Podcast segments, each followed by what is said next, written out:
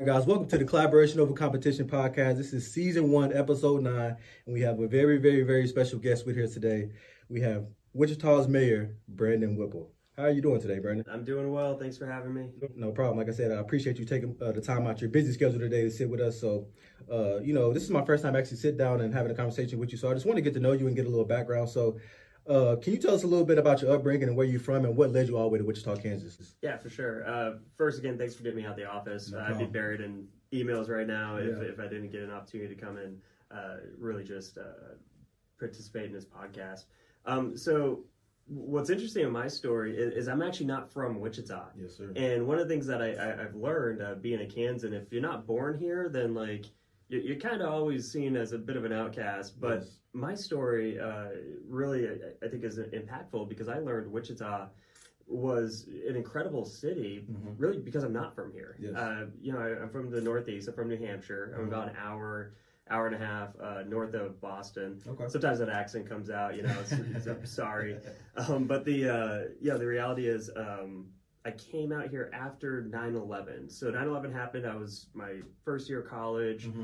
and a lot of the folks in my generation at that time were thinking about giving back to the community, thinking about serving our country. Yep. What can we be doing to play our part? There was a wave of patriotism and really and pride. Mm-hmm. And I knew I couldn't go into the military because I actually failed like an asthma test. Okay. Like I was an athlete, I tried to, I thought I could go into the military and just like overcome, you know, my asthma. Yeah. And I actually failed a test. They put like chemicals in my lung, and I knew that was, yeah, it was pretty hardcore, to be honest. Mm-hmm. But I wanted to still find purpose and a way to serve. So what I wound up doing is I applied for AmeriCorps.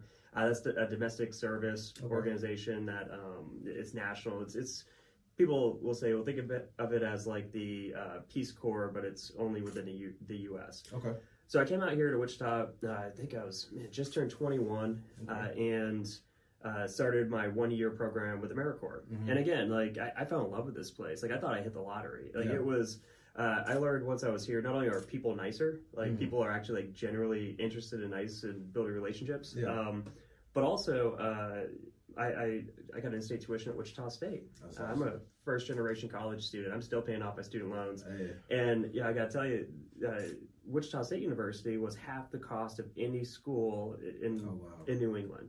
Wow. And then also I met my wife and you know, just thought, well, I'll stay here for college and, well, then I'll stay here for my graduate degree. And then, you know, kids right. And yeah. Then before you know it, you know, I'm a Wichitan. Yeah. So I entered public life outside of, I think, the nonprofit world.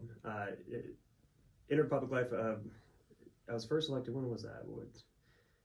2012, I was first elected to the Kansas House. Okay. And I served about 7 years in the legislature, and it was baptism by fire. Like, there was a yes. lot of ups and downs during that time. We were in a budget crisis. Pretty much the spreadsheets didn't keep up with, I guess, the ideology, right? Mm-hmm. Like the idea, like, oh, it's gonna work. Yeah. It's all magic. Mm-hmm. Like, no, it's like, these are numbers. Like, it's not working. We yeah. gotta... We got to do something. So anyways, that I think prepared me to be mayor during a time of crisis, mm-hmm. which we went through that. I'm sure we'll dive deeper into this. Yes, sir. So, you know, being mayor, I kind of joke. First, I didn't think I was going to run for mayor. And then I didn't think, you know, I probably won't win, but mm-hmm. we'll talk about the values that are you know, that are important to us. We'll yes. talk about, we'll carry that flag. So even if you don't win, there's a victory in steering the conversation towards, yes. you know, what I consider yes.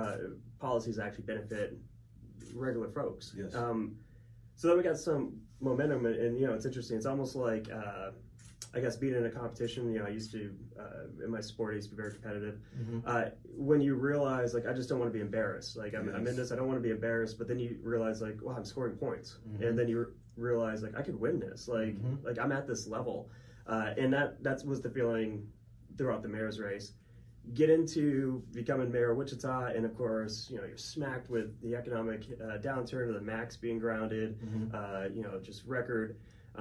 Unemployment at that point, and then you had you know, COVID, obviously, yeah. and then this national discussion about social justice reform, yes. particularly in the wake of the murder of George Floyd. Yes. So Yeah, it was really a... Came in at a critical time, really. Yeah, and it's kind of funny, because Avengers Endgame was big during that last year, and I remember thinking, like, what timeline is this? You know, is this the timeline I get to be mayor? Is it, you know, when everything's going crazy right now? And so I leave little nuggets on my social media. If you go to my LinkedIn account, which is my most neglected social media, it will say, Mayor of Wichita is my new job, and then under it for skill set, it'll say crisis management. And yeah, I tell you, I've never taken a class on crisis management, but I'm pretty sure I could teach one.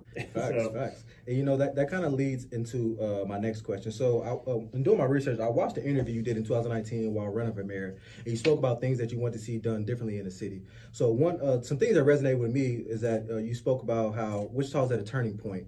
Our Kansas's #1 export isn't wheat, it isn't plains, it's the youth, young people here in Wichita who feels that they can't reach their potential here.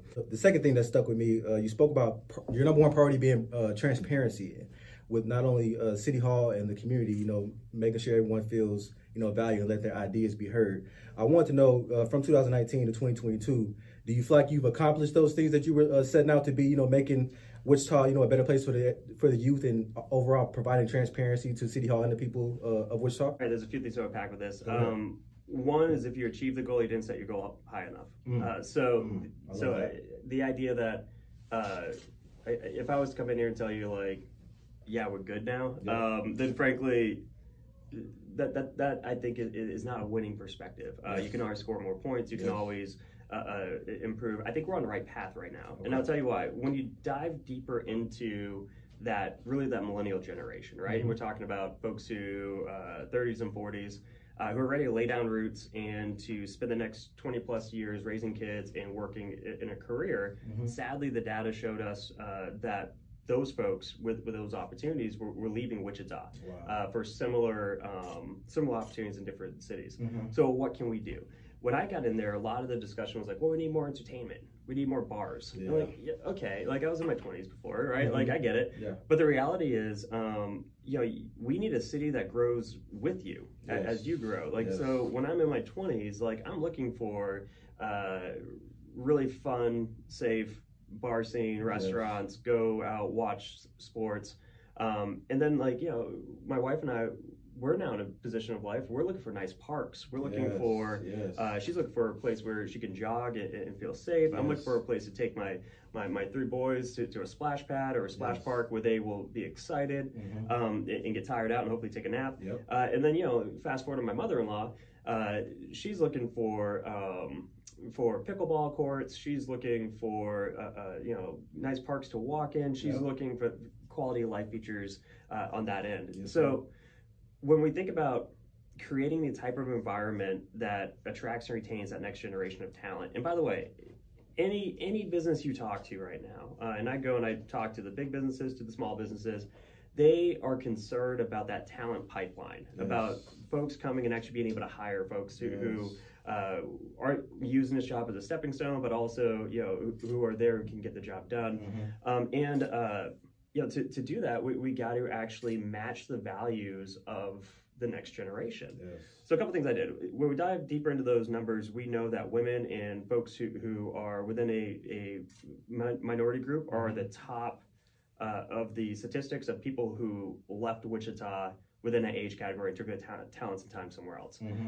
So we got to ask ourselves, well, why is that? And the reality is, sitting in a room with folks who might not have the same type of experience as women or people of color, and just trying to guess, that didn't help us. That didn't actually work. Shocker, right? So what we did is we created a board on diversity, inclusion, and civil rights. Awesome. And it starts off, I have very few superpowers as mayor. Being mayor is kind of like getting a new smartphone. You start to figure out the features and what it can do. I can do a mayor's advisory committee. And we did this with diversity, inclusion, civil rights. That actually turned into a standard board. It's recognized within our city, our city ordinances. And the goal is to, well, how do we create Wichita, the next Wichita? How do we make Wichita a place where folks from diverse backgrounds feel comfortable and confident that they can stay here? Then we, for the first time ever, the city of Wichita actually sponsored a pride event. And we didn't just sponsor it, like we actually pulled it together. I got called from a guy who now serves on our park board. He's now actually the president of the park board, because after he pulled off this incredible event in the middle of downtown in NASCAR Park, where it was all LGBTQ talent, singing. We had Enjoy Fountain there. We had some incredible folks there. Packed out the place on a hot September day. I think it was September. No, maybe it was July. I don't know, Casey. It was one of those days, right? It's a hot day. It's a hot day. Anyways, the he pulled this together in 13 days. Wow. And he had corporate sponsors that paid for it. We came alongside and helped as much as we could. And that's the type of energy we need. This is a young person under the age of 40. Mm-hmm. And it brought people together to show that, you know, we value everyone here, not just, I guess, folks who fit a certain category. Mm-hmm. Fast forward, that actually was the jumping point for us to have a serious discussion about a non-discriminatory ordinance. Yes. So Wichita actually used to be known in the 70s as one of the first cities to have a non-discrimination ordinance that actually protects people who are members of the LGBTQ community. Oh, wow. Okay. And it went away in like the darkness of night. Like there was no discussion. It was a vote to just eliminate a whole bunch of sections from the ordinance, and that was part of it. Yes. So we want to bring that back to show our values here as a city. But also to create real pathways for folks who are faced discrimination based on their gender, based on their race, based on their religion, based on just who they are, right? And we wanted to create a cheaper alternative legal pathway to seek resolution if you are discriminated against, instead of going through the state side. With the state side, you got to lawyer up. It takes years. It's expensive. Ours is heavily focused on mediation. So, like, okay, how do we come to a agreement or terms with this? So we were able to pass that. Moving forward, we also have to be thinking about diversifying our economy. The next generation, frankly, you can't be planning for the next generation's economy with old generation ideas, right? Like you got to actually. I love the way you think. You got to blend this stuff. So it's how do we become innovative? And now that. And I don't know if COVID's behind us or not, like I hesitate, but this year, my whole focus, my first 2 years was keeping grandma alive, was just focused on how do we get through this crisis pandemic and make sure that we're putting pretty much a shield wall up to protect our elderly, our sick, or the people who COVID will really have a larger negative impact than it might on you or I. And now it's about diversifying the economy and actually creating more growth. So one of the ways you do that is innovation isn't like becoming Austin, Texas, or becoming Des Moines, Iowa. Innovation is actually becoming the next Wichita. It's building upon what you do well. And you know, we think about it, we got, love how you're using iPhones. I remember hearing a lecture about innovation and everything that an iPhone does, like the early generations of iPhones, was actually this stuff that was already being done. You know, you got a calculator, you got a web browser, you have a camera. It just wasn't compact. So, you know, innovation was building upon what's the needs and then making it more compact. In that case, it wasn't coming up with a brand new idea. So when we think about the future of Wichita and how to attract and retain those young folks, you got to have a multi-layered approach. So we're not just the air capital of the world. I'm looking to bring in all advanced manufacturing, because if you could build airplanes, you could build satellites. You know, and we've been successful with that. We just had it's amounting to $40 million of private investment going into our community, with an announcement last week, or maybe 2 weeks ago, of a manufacturing of high quality snack cakes, snack pies. That are a company on the East Coast moving to Wichita to help with their distribution. It's going to create 150 new jobs. Yeah, about that recently. No, it's a big deal. And then, so you got that momentum, and then you have the momentum of Bombardier naming Wichita as their headquarters in North America, or in the United States. And then you got like Nova Coast. This was my first economic development deal that I was brought in on, was talking to the CEO of Nova Coast. It's an international internet security firm who has offices in Southern California, in London, and some other places that are bigger cities. And now they just moved their they just made Wichita their headquarters. Okay. Not just move jobs here and open up a shop. Like, we're their headquarters now.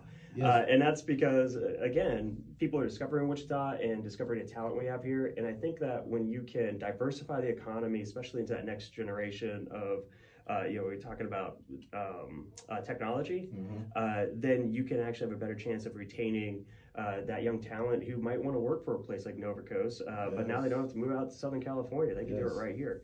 And I love that, following you on social media. It seems like you're always doing something, like the things that you just spoke on. I've seen you doing recently. So it seems like you're always doing something progressively for the city.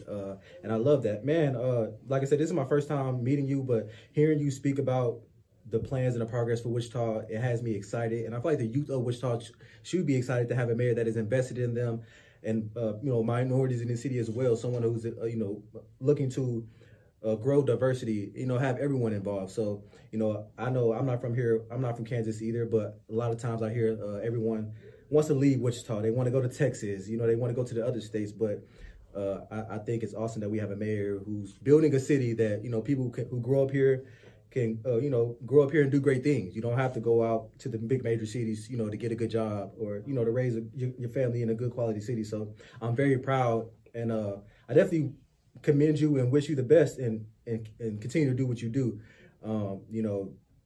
And I will kind of lead this into my next question. So this is the Collaboration Over Competition podcast. So I wanted to get your thoughts on collaboration over competition. So my background is actually in leadership studies, which I swear is an actual thing, right? Like, a lot of times I think we think about leadership, we think about it as being inspired in short term, or we think about it as a process. Really, it's interesting because, as someone with a doctorate in leadership studies, to work in the world of public policy and of politics, I would say leadership is the art of working with people, yes. while politics is the art of working with people who don't want to work with you. And it's so, because when we talk about collaboration, I think you get this idea that, hey, we should all collaborate, it's good for us. Yes. There's some research, Nash equilibrium, for example, it's some stuff I had to learn in grad school where, what's the win-win-win? How do yes. we all win? How do we kind of stay in our lane but come up alongside each other yes. so that we can, in my case, provide better services to the public. So in these scenarios, it's not so much, it's, okay, so you got like the county, county government, which I swear is a thing, by the way, like some folks like, well, your local government, like, right, but the county is also local government, and I'm not the mayor of Sedgwick County, I'm the mayor of Wichita. Okay. So I usually have a little bit of issues where people will reach out to me, which I'm happy that folks feel comfortable reaching out, but it'll be about a county issue.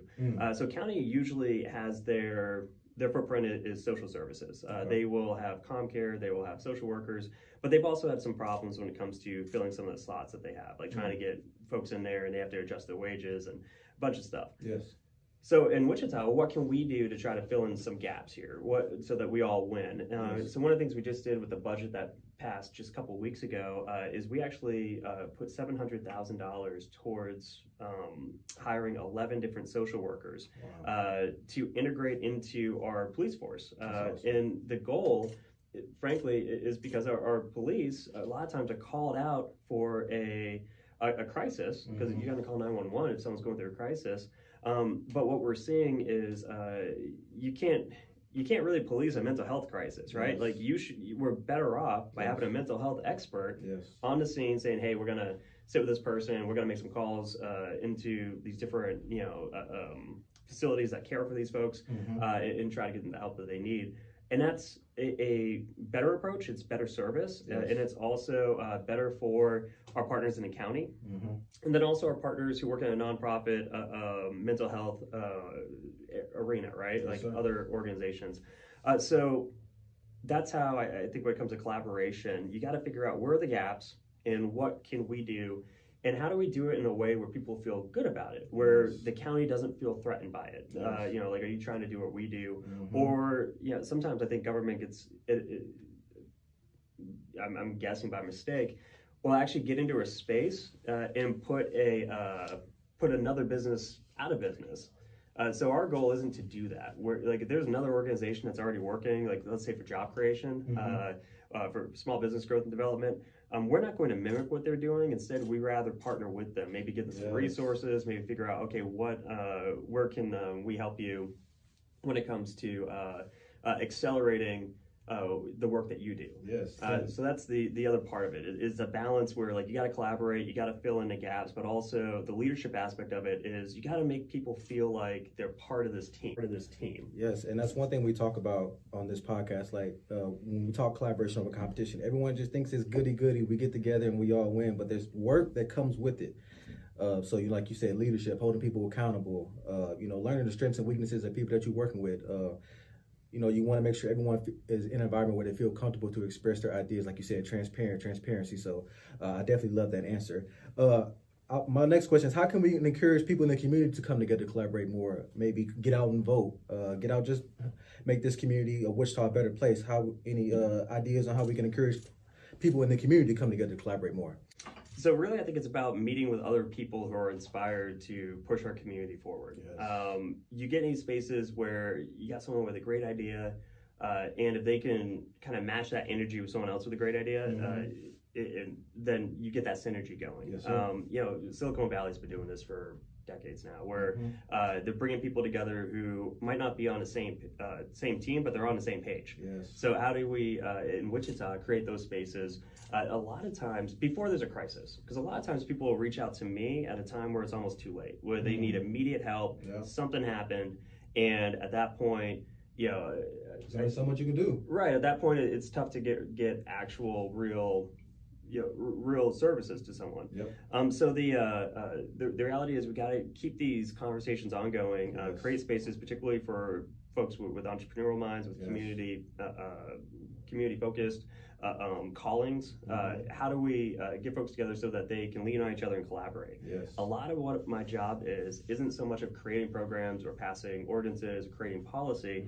It's sometimes I call it a network solution, where if you come to me and you have an issue, I have to kind of run it through my own mind and say, or my own checklist, and say, okay, is this something that I personally can help as mayor, or is this something that, you know, I'm going to get them in touch with Groover Labs over here, so that they know that Groover Labs is a nonprofit that they can, you know, utilize for workspace. Yes.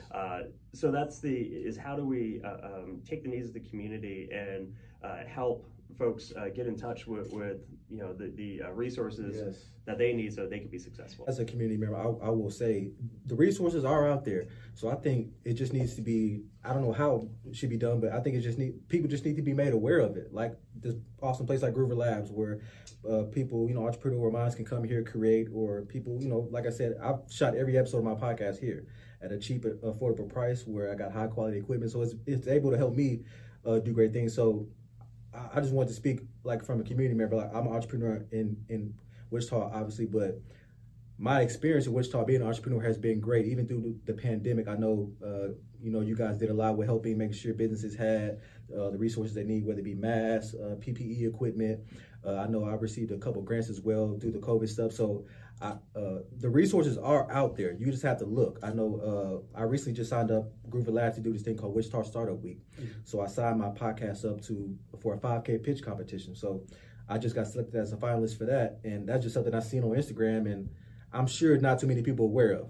So I think we just need to let people know of the resources that are out here, and you know, we can help people come together to collaborate more. You know, I love that. I feel like we have a mayor who already embodies collaboration over competition, but I think if we just get everybody on the same accord, then we can really push Wichita forward and make it a progressive city for everyone. Like you said, a win-win-win for everyone. And I'll just touch on something you just said that I think is really important. Because it's frustrating. Like I'll admit, I get frustrated, right? Like, we all do. Right, like, you know, like I get frustrated. I'm normal. Yeah. Sometimes we will put a lot of effort into a program and or to help out a program, and then we'll even do part of my press conference is promoting this thing, and we'll promote it on social media, and then like 2 weeks later I get tagged in a post where someone who needs the services that this program would absolutely help them with. And the reality is, like, they didn't see it. They didn't see that we have this going on over here. So I think that really when it comes to the world we're in today, like we are the media as well. Yes, like yes. We are not, it's no longer just yes. three news stations. And this is how we are here right now. Right. Like yes. we have it within our power to actually share stuff yes. to on Instagram, on social media, to see something that looks helpful and yes. to retweet it. Mm-hmm. Now, I'll tell you that when it comes to collaboration, particularly as a younger millennial elected official, mm-hmm. You know, we do, younger millennial elected officials do actually really well in the Twitter space, right? Like yes, that's, yes, like yes. we get that. Mm-hmm. We don't actually retweet each other's stuff very often. Mm-hmm. And I think that there's some bias almost, this idea that like, if I retweet your stuff yep. and I promote you, yep. That somehow that's taken away from me, that this yes. is like a pie and I'm getting less now. Mm-hmm. And the reality is, you know, when you think about collaboration over competition, you know, we got to be collaborative in not just our actions when we come together to meet, but yes. also when we see each other online, yes. And in person, yes. especially. But also, we could be doing the community, I think, a better service that also promotes us. You know, folks who are getting information out there by just sharing that information, yes. and it's something that I've noticed that you know, and I think that we'd be better off if we collaborate not just in person, but also. Yes. And getting messages out that are good messages, the messages for services people actually need. Yes, I know one thing we talk about, like being in our generation of social media, technology, we all follow each other, you know, we all see each other online, but it'd be nice if we could do that in person too as well, right. Follow each other, like each other, you know, speak to each other, acknowledge each other in person, but okay, I like that. Okay, so for my next question, I heard you talk about a lot about how, as a mayor, you work for the voters, you don't work for big interest groups. Can you kind of give us, you know, explain the roles and the duties of a mayor for people out there who may not be aware? Yeah, good question, because being a mayor in Wichita is actually different than being a mayor in other cities. Okay. So the way, and I'm not going to get too nerdy on this, I'm going to try, but local government's different than like a legislative body or than our federal government. Local government, it's usually one group, right? Mm-hmm. Like, so we had the city council. In our form of government, the mayor is a city council member, which means I have one vote. I don't have veto power. I can't, I guess, go make something happen by myself. Okay. You need at least 4 votes, including the mayor's vote, to get something to happen. Mm-hmm. And that was set up. We're one of the last cities of our size that still has this system. A lot of other smaller cities do, which means that the city manager is our only employee. So if you yell at me because of something, the guy who's painting the sidewalk did to you, like, I can't do anything, yeah. like, you know, except be comforting. Our only employee is the city manager, and okay. he is the manager over all 2,000+ employees at the city level. Okay. So we're a little different. I think some folks will. Like you know, if you're following the mayor of Kansas City, Missouri, you know, he's actually an executive. In an executive position, so he can go and do things using mayor powers without having to go through his body, mm-hmm. You know, the other electeds. That's something I can't do. Okay. So when it comes to I guess interacting with city government, I think knowing that helps adjust expectations. Yes. Because I get some folks who would say, "Can you go do this?" Yes. And my job is to be real with people, to like let them know, like, actually I can't, and this is why. To mm-hmm. give voters. Enough information so that they understand yes. like what my role is versus another mayor's role. Yes. But when it comes, right, I think it's important that people know that. But continue. Oh, for sure. No, I just was gonna say and I don't think I knew that, you know, before I started running for office. Yeah. It's not common. But anyways, so as we move forward, I think that and I love politicians who do stupid things. You know. You got these folks who, they take polls. They'll actually go spend like $10,000 on a poll, and it's scientific. I know that's the real old school way. No, they still do this stuff. Like, yeah. It's cool. I love poll data. Don't get me wrong. Like I'm going to, I eat up polling. Like, I like it. I get it. Mm-hmm. But if you are present and you're showing up to different events and you're approachable, then you are collecting, and you're smart enough to actually listen to people and not just wait for them to stop talking so you can talk, then you're collecting data at that moment. That experience is actually collecting data so that you know what does the public want to see yes. From their local government. And you only get that data by being on the ground and working with people. Right, yes. Exactly. And so that's the it kind of fills in what I think some people take the shortcut by paying for a poll does, where, well, what do people want?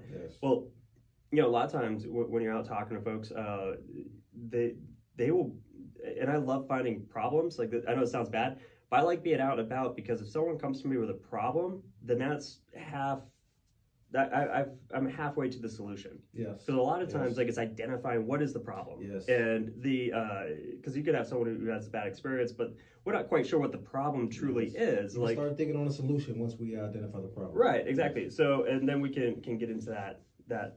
You know, the kind of fun stuff of this is, can we actually utilize local government as a way to create positive change? So getting into spaces where folks can interact, even if it's negatively, that I think is important. It still freaks me out. Like, I'm not going to lie. Like, I get folks who recognize me, and part of me is like, kind of like, I'm wearing my glasses. How do you know it's me? You know, or, you know, like, you must be on Twitter or something. Like, but the reality is, like, it's a compliment. Like, I want to be approachable, so that people would come talk to me, or just say hi, but also to say, hey, this thing's happening over here. Can you get your council member to pay attention to an issue on this street? Yes, sir. Now, for this next couple questions for you guys here, I want to ask, you know, being a public figure, how do you handle criticism? All right, there's a few things, and I'm not perfect at this. I interact more on social media than any elected official I know, and the reason why is, well, a couple things. I can't afford a social media team. Also, I feel like the feedback I get is more genuine when people know that they are talking to the mayor. So, yeah, and that's, and you are. Like, I'm just a normal dude, like after dinner, responding to people, right? Like, so the, and once in a while I get the, this probably really isn't the mayor. And I'll tell you, that happened to me. Right, and you know, and I don't mean to be snarky, but at one point when someone said that, I actually did a selfie of me holding like a piece of paper, like saying like hi to the person who said that. Like this, but anyways, the, so criticism, you got, it's how you look at it. And, you know, I keep positive people around me. You know, my assistant Casey, for example, will actually say, people are holding you accountable. That's a good thing. They're not being critical. They're showing you what we could be doing better. So you got to interpret it that way. And then also when you get to like the super negative, crazy stuff, and this is mostly on Facebook, where someone goes on like this, like almost intangible rant that has nothing to do with, or very little to do with what you actually posted. Straight negative. Right. And you know, there's the higher level of thinking on this, because your first initial response is like, oh man, I'm gonna be angry. The difference between like managers and leaders is leaders actually take into account the emotions of the people they interact with. So did I tell you this? Did I tell you this in a way in which you didn't feel attacked? So usually emotional intelligence. Right. And usually when I try to engage with folks who are just over the top negative, there's a few things going on there. One, if I engage with them directly as mayor, sometimes that tones it down. Sometimes they realize like, oh man, the mayor's looking, this isn't just some crazy page that I'm posting on. But also you got to keep in mind that the people who, and I sincerely believe this, the people who are trying to cause pain in others are usually people who they themselves have a lot of pain that happened to them. And that's, so you got to also kind of approach it. So I'll do this thing where like, are you okay? Like what you just posted is above and beyond. Are you okay? Is everything okay? And usually, you know, because what you just posted is really inappropriate. And I love to dialogue with you, but this isn't a page where we just go on and bully people. And, you know, so you try to open up that dialogue, and that I think is really important. But I'll tell you, some of it you sticks with you, right? Like we're still human, and can't erase those memories, you know. No, and so some of it's like, and the other thing with leadership that's interesting, I guess, in the public policy, is sometimes you got to walk people through the change they actually asked you to make, because you didn't like, well, you didn't like. I catch myself in this where I'll do something like, oh, I know so and so needs this done. That group, they really want this done, and I'll go get it done or get what I think it's done, and then I realize like, they weren't following. Like we did it.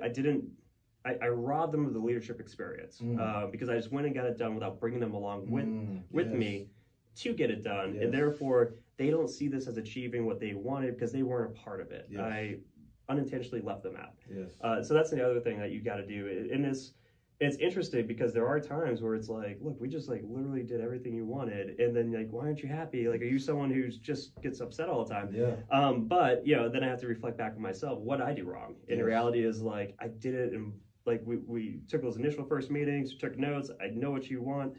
Took me about a month. Got it done. We got money going into it. We're gonna fix this. But like, I left you here. I didn't bring you here. Yes. And that I think you know, leaders are supposed to share all the credit when things go well, and then, of course, take all the blame when things go wrong. And if you take these shortcuts, if you're not still engaging with folks, particularly the folks who are the ones who inspired you to make this change, you run a risk of you know, they felt robbed of that experience. So you have to guide folks through the change that they actually want you to make, to make sure that they are continuously holding you accountable, so that change is actually accepted and they have what we call buy-in. Yes. So it's more of an art than a science. And I think that some folks look at this as like a science, like, oh, it's all about data. And like, no, it's really more of an art. It's the art of experience. Yes. Of experience. Yes. And I'm learning that myself. You know, I'm not a public figure as yourself, but being a business owner and just being on camera a lot more, I'm learning empathy, emotional intelligence, being more mindful. You know, you can defend or discern a lot of things with your mental, you know, if you educate yourself. And like I said, the experiences is what is gonna, you know, make you stronger. This is what's gonna make you tougher, sharpen your skills to make you more apt to deal with these type of things. If you don't have that experience dealing with people and criticism, you won't ever get better at it. You know, you can educate yourself all you want, but you have to get the experience.